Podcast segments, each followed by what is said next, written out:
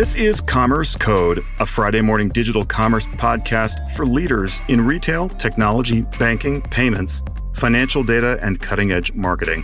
I'm Dan Carell, C E O of the Digital Commerce Alliance. We'll start with this week's news in digital commerce.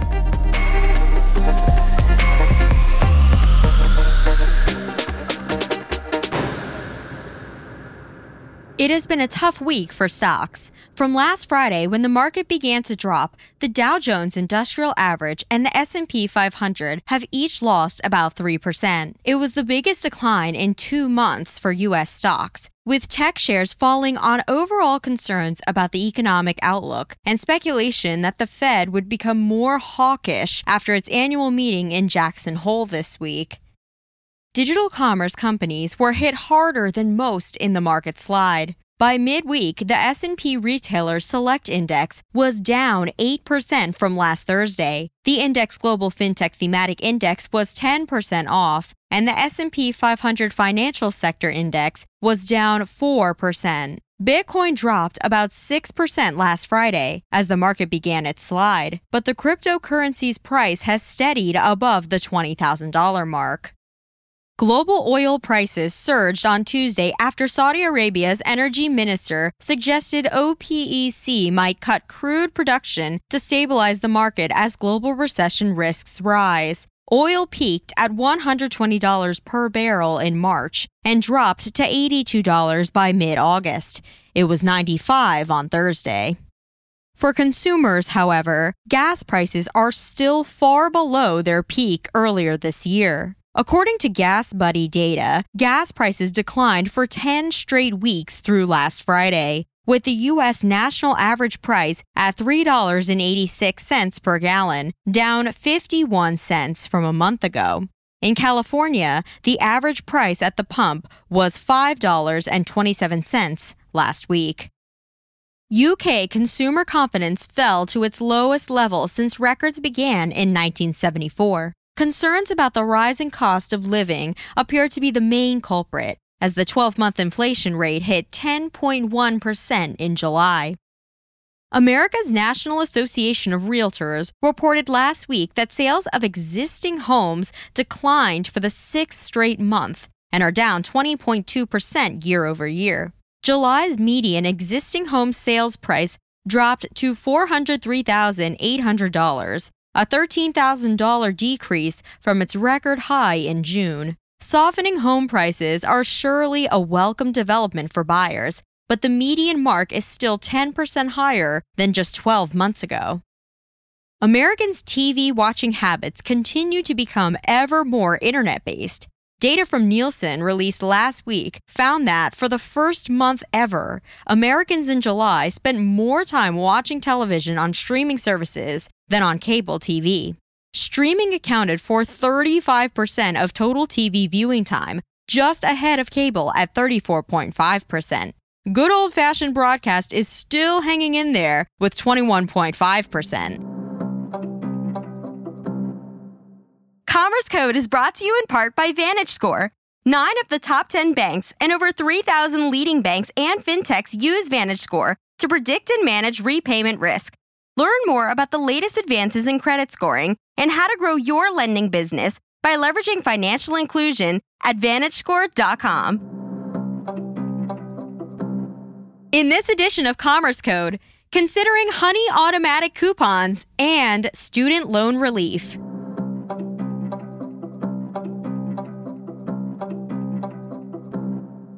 For some unscrupulous hackers, N F T fraud is a new line of business. As reported this week by blockchain research and financial risk management firm Elliptic, a record number of N F Ts were stolen in July. N F Ts, or non-fungible tokens, are traded mainly on the Ethereum blockchain. N F T scam reports exploded in the first quarter of this year, with reported N F T-related fraud more than doubling from late last year. By this summer, the frequency of scam reports had dropped, but it appears that online fraudsters became more effective in running their scams. According to Elliptic, over one hundred million dollars worth of N F Ts were publicly reported as stolen through scams between July twenty twenty-one and July twenty twenty-two, netting perpetrators three hundred thousand dollars per scam on average. July twenty twenty-two saw over four thousand six hundred N F Ts stolen,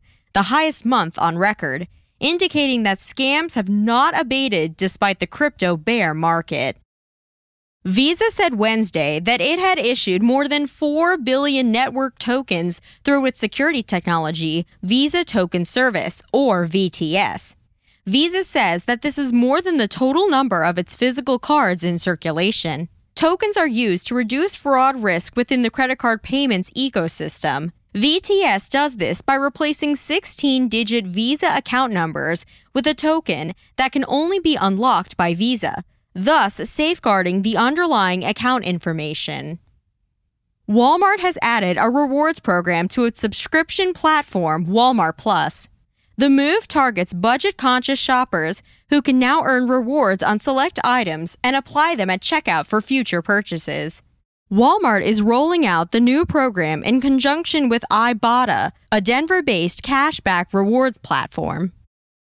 Finally, many retailers are making moves that anticipate a different consumer mindset this fall and into the holiday shopping season. On Tuesday, Macy's C F O noted that a competitive promotional climate was growing as inflation outpaces wage growth. Walmart has announced Thanksgiving meals for under fifty dollars for a family of four. Retailers are planning for the year-end rush with recent bad experiences fresh in their memory, many having been stung by excess inventory due to supply chain problems and overbuying. That said, not everyone is running scared. Mattel noted that it had swelled its inventories for the holidays. The C E O told investors that we expect a traditional holiday season shopping pattern to return. Mattel's iconic Barbie will put on her best outfit and get ready for another great Christmas, as she has done every year since she was born in nineteen fifty-nine. Today on the show, we'll take a closer look at two issues. First, what's the story on Honey, a discount app bought by PayPal back in twenty twenty for a whopping four billion dollars? Second, how will the student loan relief announced by U S President Joe Biden impact the American consumer, and how soon will it make a difference?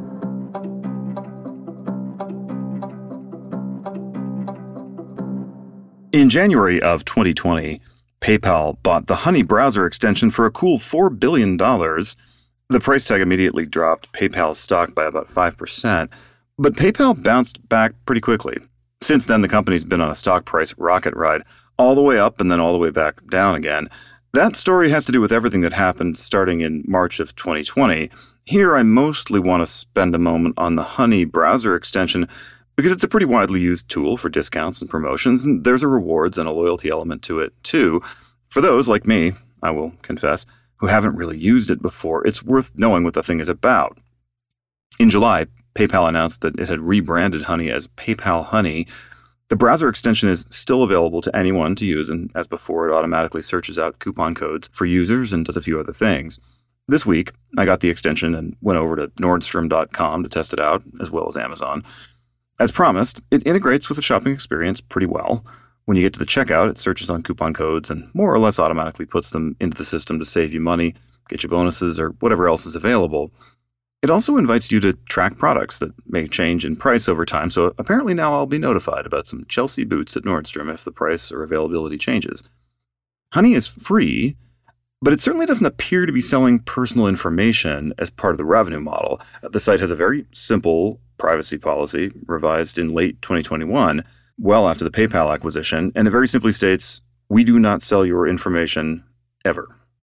Honey's basic revenue model, similar to Rakuten, is to earn fees from participating retailers when consumers use Honey to spend money at the store.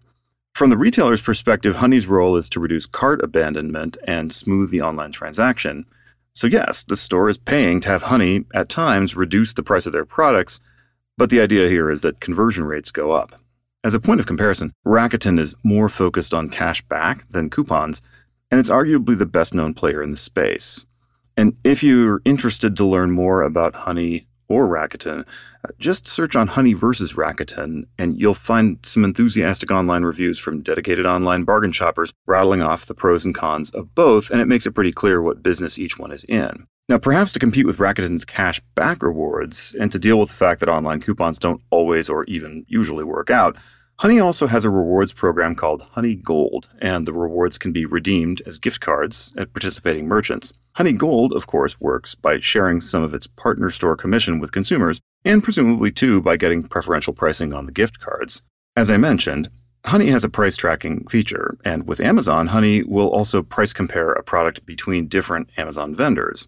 So was Honey worth four billion dollars to PayPal? In PayPal's August second investor call, I pulled up the transcript, an analyst asked PayPal's C E O to reflect on past M and A that the company had done, and while he didn't dwell on any particular acquisition, he didn't concede that any had been a failure, and his statements on Honey were, quote, Honey is the engine behind PayPal shopping, and, quote, Honey is a key part of the digital wallet.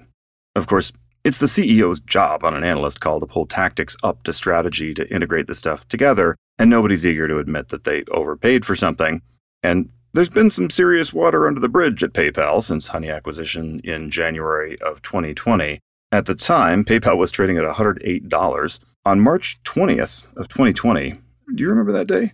It was that one where you didn't leave the house, and then it was followed by an unspecified and almost unknowable number of identical days after that. Um, well, that day, March twentieth of twenty twenty, PayPal traded as low as eighty-six dollars. Then the stock market decided that online commerce was invincible and nobody would ever leave their houses again.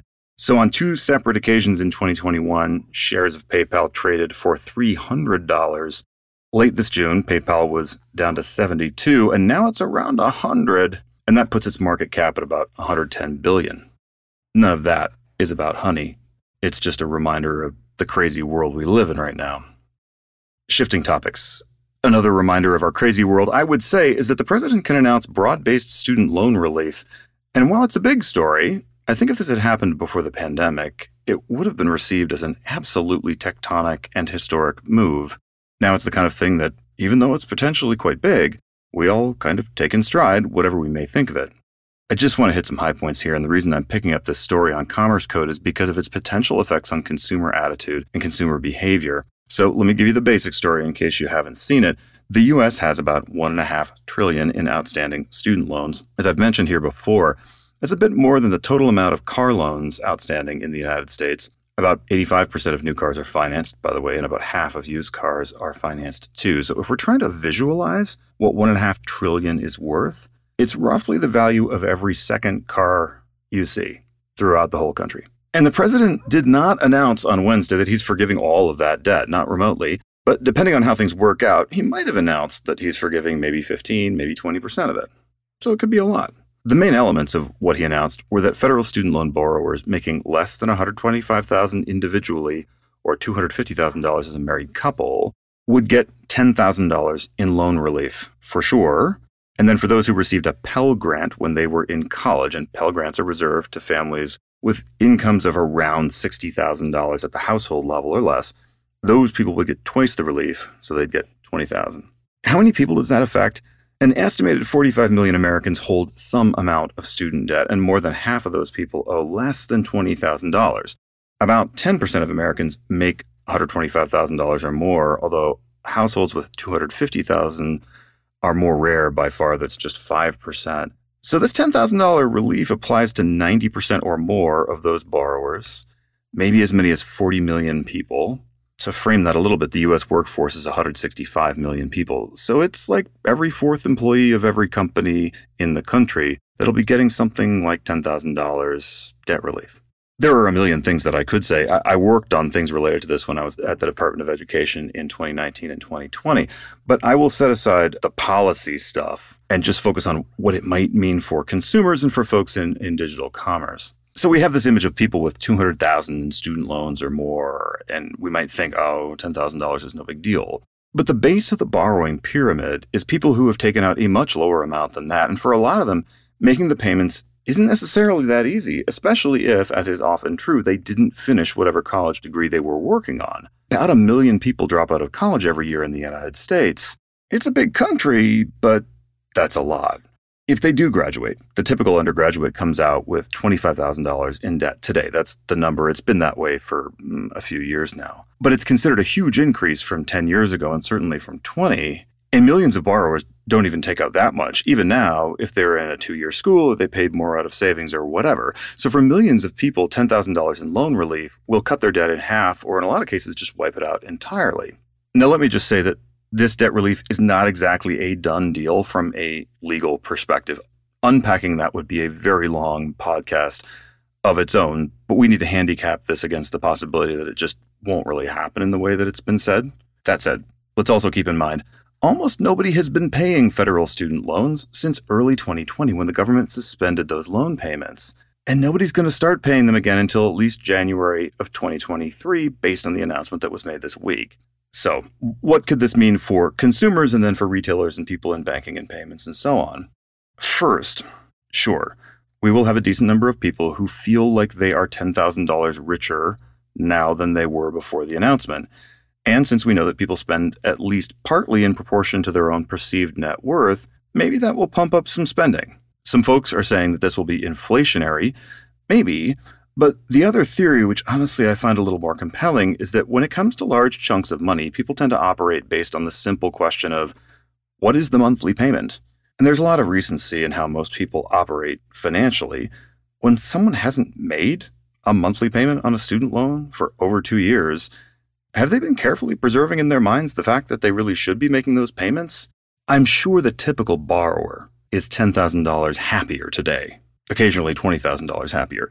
I'm not sure they will behave like they're ten thousand dollars richer, since their monthly budget is exactly the same as it was before, and they haven't made one of those payments for well over two years. The other thing you could say happened this week was this. It clarified for people, or at least it was intended to, that they really do need to pay their student loans, and that's going to start in January. To the extent they owed more than ten thousand dollars or they make one hundred twenty-five thousand dollars or more, they've got payments on the mind again, or at least they will when they figure out the news and they believe that it's real. I could conjecture that the effect there of no longer holding out hope for full cancellation, which some people in their fantasies believed might happen, or just the belief that this administration would never reinstate loan payments, and that's not such an unrealistic thing to have believed, that effect might be pretty considerable, and of course it would run very much in the other direction. Not inflationary, but getting people into a mindset of, hmm, those loans are coming again and they're coming in January. That's all I have to say for the moment on student loan forgiveness, and I realize that I haven't created total clarity on the issue, but there are some important moving parts and ways that this can impact consumer psychology and the economy. Also, keep in mind my earlier aside, it's not a done deal. There is some serious fine print to navigate, like thousands of pages of it, and I know that because I spent some of the most puzzling moments of my career wallowing in that very stuff. Commerce Code is a weekly podcast of the Digital Commerce Alliance, the premier trade association advancing the future of commerce. Check out our website at digcomall dot org. Help us grow Commerce Code by sharing it with your colleagues and old friends from business school, and rate Commerce Code on your podcast app. We'd love your feedback and topic ideas. Just drop Dan Carell an email. You can reach him at dan at digcomall dot org. On behalf of D C A, have a great Friday and a great weekend.